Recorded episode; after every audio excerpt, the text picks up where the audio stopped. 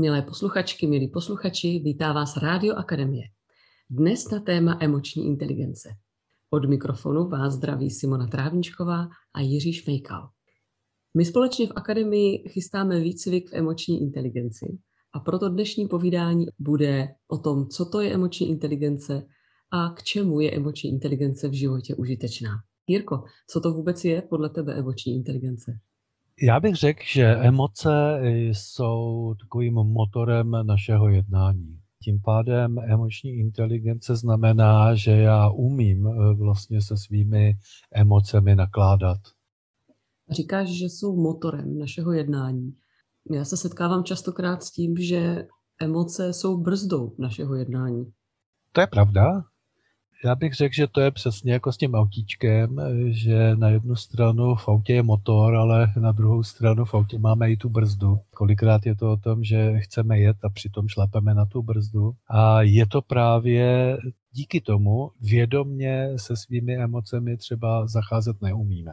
Já tomu říkám, že celý život směřujeme, nebo mohli bychom směřovat k emoční zralosti. Ta emoční zralost je právě to, že umím adekvátně reagovat na situaci. A jak tedy poznám, že jsem dostatečně emočně inteligentní? Být dostatečně inteligentní eh, závisí od toho, co chci v životě prožívat a jak se mi to daří. Právě když eh, jsem vědomý v tom životě, tak eh, můžu zapojit té emoční inteligenci ještě rozum abych si uvědomil, jak žiju, co mi to přináší a jak já potřebuju vlastně zacházet se svými emocemi, abych prožíval to, co chci prožívat. Protože je to moje volba, jestli budu prožívat eh, něco příjemného nebo nepříjemného. I když eh, se dá říct, že samozřejmě život nám přináší různé podněty, tak přesto to, co je hodně zajímavé, na různé podněty v našem životě může každý člověk eh, reagovat trochu jinak. Tím pádem můžeme říct, že záleží na tom, jaký význam dáváme té události nebo člověku a jeho jednání. A díky tomu také, jakou budeme mít emoční odezvu. Kdo je zodpovědný za moje emoce? Protože častokrát se setkáváme s větou typu ty jsi mě naštval, ty jsi mě rozrušil, ty jsi mě rozhněval. V každém případě ten člověk, který na druhé straně proti nám jedná, dává nějaký podnět k naší reakci. Ale jaký význam právě dáváme tomu, co on říká nebo jak jedná, jakou emoci zvolíme jako odpověď k našemu jednání, to závisí od nás. Já tomu říkám, že je to schopnost ovládnout se, nenechat se unést. Zase bych tady hodně podpořil to, že pro mě emoční inteligence je spojená i s rozumovou inteligencí. To znamená, že ve chvíli, kdy zapojíme rozum a cit do svého jednání, tak můžeme mít právě svoje emoce pod kontrolou já bych řekl, je to umění používat svoje emoce. A pro mě používat svoje emoce má dva významy. Jeden význam je, že směřuju k určité spontaneitě a přirozenosti. Pak nemusím mít žádné masky, nemusím se na nic hrát, protože v každém okamžiku můžu být skutečně sám sebou. Ale na druhou stranu to znamená, že já potřebuju eh, se vnímat natolik, umím zacházet se svými emocemi tak, že dokážu adekvátně reagovat na nepříjemné chování toho druhého člověka. Jo, protože to, co jako psychoterapeut, s čím se potkávám, eh, je, že eh, řada lidí neumí reagovat na jednání druhého člověka, na ironii, kritiku, obvinování manipulace, na křik, na hněv, na mlčení, přehlížení. Je spousta různých reakcí, které těžko zpracováváme, ale ve chvíli, kdy si rozumíme, umíme právě být vědomi s nakládáním svých emocí, tak potom dokážeme taková situace zvládnout. Jak já poznám, jestli ta reakce je adekvátní nebo ne? Tak mám tam eh, dvě e, možnosti minimálně, dokonce bych řekl i tři. E, jedna věc je, že vnímám, jak se v tom cítím, když reaguji. Druhá věc je, jaká je odpověď toho druhého člověka na mě. A třetí věc je, že můžu dostat zpětnou vazbu od někoho třetího, který vidí naše jednání, může mi dát zpětnou vazbu. Ty říkáš, že prvním krokem k tomu je sebevnímání. Jak já můžu podpořit to sebevnímání? To je vlastně první krok vůbec k emoční inteligenci a myslím, že to bude také součástí našeho výcviku, kdy to, co budeme dělat jako první, je umět se zastavit. Ta dnešní doba je náročná v tom, že my neustále honíme čas. A jak honíme ten čas, tak často jsme mimo sebe. Jsme víc orientovaní na úkoly, na to, co máme, na druhý lidi, ale v tom výkonovém nejsme schopni vůbec vnímat, jak se v tom cítíme, co teďka právě potřebujeme. Takže první krok určitě je zastavit se. Na vteřinu zastavit se a podívat se, co se ve mně děje, jak se cítím, co bych teď potřeboval. Jak si mám představit to skutečné zastavení se v průběhu každodenního zhonu? Prostě jenom říct si stop. Stop. Zastav se. Co cítím? Kde to v těle cítím? Jaké to je? Jak tomu rozumím? Co mi ten pocit říká? A buď si rozumím, nebo si nerozumím, je to začátek.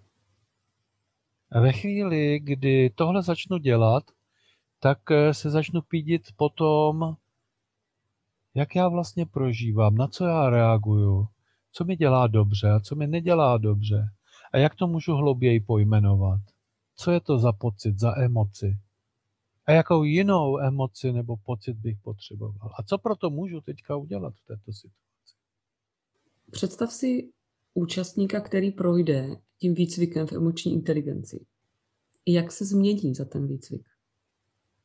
Náš výcvik je postavený tak, že nedáváme nějaké obecné formy toho, jak by se člověk měl chovat. To znamená, že v tom výcviku každý člověk si hledá tu svoji polohu a to, co potřebuje rozvíjet, změnit, anebo podpořit to, co už má rozvinuté a co je jeho silnou stránkou. Člověk si může sáhnout na takzvané automatické jednání. Tomu rozumím tak, že my v životě se hodně učíme nakládat se svými emocemi skrze zážitky. Říká se, že když se narodíme, tak naše emoce jsou takzvaně latentní, to znamená, máme je k dispozici, ale rozvíjíme je hodně eh, díky rodině, díky chování eh, rodičů. Takzvaně, že děti napodobují svoje rodiče, jak oni reagují v různých emočně nabitých situacích někdy zažijeme nějaké silné okamžiky, pozitivní negativní. A to je to, co už jsem říkal, že my vytváříme si takový význam o té situaci. Jo? A druhá věc je, že k tomu přikládáme většinou emoce, které vznikají na základě té situace. Takže významy a emoce nám dohromady dají základ pro další podobné situace, ve kterých budeme eh, reagovat obdobným způsobem. Automaticky. Čím víc takových situací v životě zažíváme, podobných situací, tím víc budeme potom jednat eh, automaticky, schematicky. To, co pan Pavlov objevil, eh, podmíněné jednání, takže ve chvíli, kdy na nás někdo bude křičet, tak eh, my budeme jednat podle toho, jak jsme navykli. Buď s tím dotyčným člověkem půjdeme do konfliktu a budeme bojovat, nebo utečeme, nebo oněmíme, zamrzneme a nebudeme vůbec schopni cokoliv dělat. Člověk, eh, který třeba má eh, takovéhle mm, emoční, já tomu říkám emoční záseky, tak na výcviku může tyto záseky začít měnit začne si uvědomovat, jaké může využít jiné emoce, jiný způsob jednání. To je jedna věc. Druhá věc je, člověk, který se očistí od eh, těchto automatismů, začne být spontánnější a přirozenější. Eh, my můžeme říct, že eh, spontaneita a přirozenost znamená, že my dokážeme potom být emočně bohatší. V různých situacích různě prožíváme a dáváme to najevo což nám eh, samozřejmě přináší do života víc radosti, spokojenosti, naplněnosti. Další úroveň je, že člověk eh, může se naučit ovládat svoje emoce. Jak už jsem říkal, nenechat se unést znamená, že jsem schopen říct stop, počkej, teď bych reagoval unáhleně, co se to teďka děje? Zase rozum a cit. Ve chvíli, kdy se nenechám unést eh, emocemi, je tu ještě rozum, který nám může dát nadhled a může korigovat naše jednání. Tohle je dovednost. Tohle je to, co se člověk eh, v našich kurzech může naučit. A další věc je, že člověk se může naučit využívat svoje emoce. Za prvý umět se motivovat, protože emoce, jak jsem říkal, jsou motorem jednání a to jednání má vždycky nějaký díl motivace. Proč chci dělat právě to, co chci dělat? Další úroveň je umět se rozhodovat, protože to, co víme, a využívá toho dneska hodně třeba reklama, když nás správně eh, druhý namotivuje, tak eh, potom se rozhodneme třeba úplně jinak, než my chceme. Takže jak se umět rozhodovat podle sebe?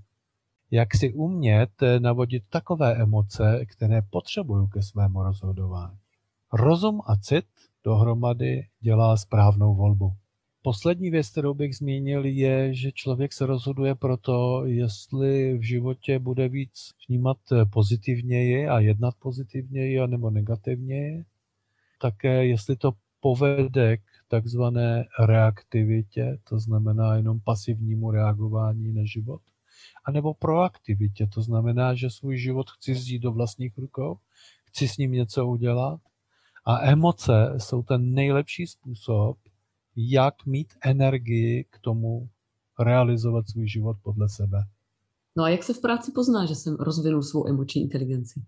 To je skvělá otázka, protože míří k tomu rozdílu eh, mého chování před a po. Rozhodně na prvním místě bude, že ve chvíli, kdy jsem rozvinul svoji emoční inteligenci, tak umím víc vycházet s lidmi. To znamená, jako nadřízený umím eh, třeba eh, komunikovat se svým podřízeným práci, kterou mu zadávám, nebo hledáme společně jak řešit eh, věci, které potřebujeme zvládnout v té práci. Prostě emoční inteligence se podílí hodně také na kvalitě komunikace. Na druhé straně i podřízený, který projde třeba emoční inteligencí, tak dokáže eh, lépe zvládnout třeba nějaké reakce svého nadřízeného. Eh, dokáže zvládnout třeba i kritiku dokáže eh, právě spolupracovat i se svými kolegy v práci. Na druhou stranu třeba úplně v jiné situaci ten podřízený si dokáže říct o zvýšení platu. Je schopen vnímat hodnotu své práce, plnit tak svoji potřebu. To, co samozřejmě v tom povolání vždycky přichází, je spousta velice vypjatých situací, a člověk, který rozvine svoji emoční inteligenci, dokáže s těmito situacemi lépe zacházet. Dokáže lépe ustát, dokáže právě víc ty emoce podřídit tomu, co je právě potřeba a zapojit ten rozum do toho řešení situací. Pak, co si myslím, že je důležité, že člověk, který projde výcvikem emoční inteligence a rozvine svoji inteligenci, že je schopen lépe spolupracovat s druhými lidmi, protože se umí lépe emočně sladit s druhými. Zaměřit se společně na ty věci, které mají být výsledkem. Samozřejmě, že takový člověk dokáže lépe řešit konfliktní situace, nepříjemné situace, které se v práci vždycky eh, vyskytnou. Jo, řekl bych, že vlastně takový člověk umí převádět to konfliktní na řešení. Nepodlehne emocím, ale zaměří se na to, na fakta, na to, co je potřeba právě v té práci řešit. A jak se pozná, že jsem rozvinula svou emoční inteligenci v mých osobních a rodinných vztazích? Tady je to hodně o tom, každý z partnerů si přináší eh, do toho vztahu jiné rodinné zázemí, jiný způsob řešení situací, to znamená jiné zacházení s emocemi. A často se právě stává, než se partneři sladí, tak se vztah rozpadne. Ale ve chvíli, kdy si začnou partneři uvědomovat, odkud čerpají svoje emoce, odkud čerpají ty významy, že je to právě z těch bývalých rodin, z toho jejich dětského života, tak eh, potom mohou si začít uvědomovat, jaké emoce v nich spouští ten druhý a jak oni adekvátně na sebe reagují. A jak vlastně místo toho, aby eh, začali spolu soupeřit, si mohou být eh, právě nápomocní v tom, že dokáží ty emočně vypjaté situace řešit. Já mám jedno takové zlaté pravidlo vztahu a to je, když jeden z partnerů vyhrává ten emoční souboj, tak vztah prohrává. A co je ten první malý krok, který by mohl každý udělat na cestě ke zvýšení své emoční inteligence? Už jsem o jednom malém kroku mluvil, ale rozhodně to, co já bych doporučil, že prvním malým krokem může být eh, právě, aby se člověk přihlásil minimálně na ochutnávku emoční inteligence, aby si na ochutnávce zažil to, jakým způsobem eh, my pracujeme. Druhým krokem eh, by mohl být jeden a půl denní eh, seminář, který právě slouží k tomu, aby si člověk otevřel trochu hlouběji toto téma a už sáhl na první věci v tom, jaký je. Ten skutečně významný krok je potom vstup do mm, sedm a půl denního výcviku kde si člověk může sáhnout na všechno to, čem se potřebuje rozvíjet, eh, co potřebuje proměnit a samozřejmě také, jak to potom využít eh, v tom každodenním životě, ať už eh, pracovním, anebo osobním. A ten nejmenší nultý krok, který k tomu předchází, je řekněte si stop, zastavte se několikrát za den a jenom si uvědomte, jak vám je, jak se cítíte, a co právě prožíváte.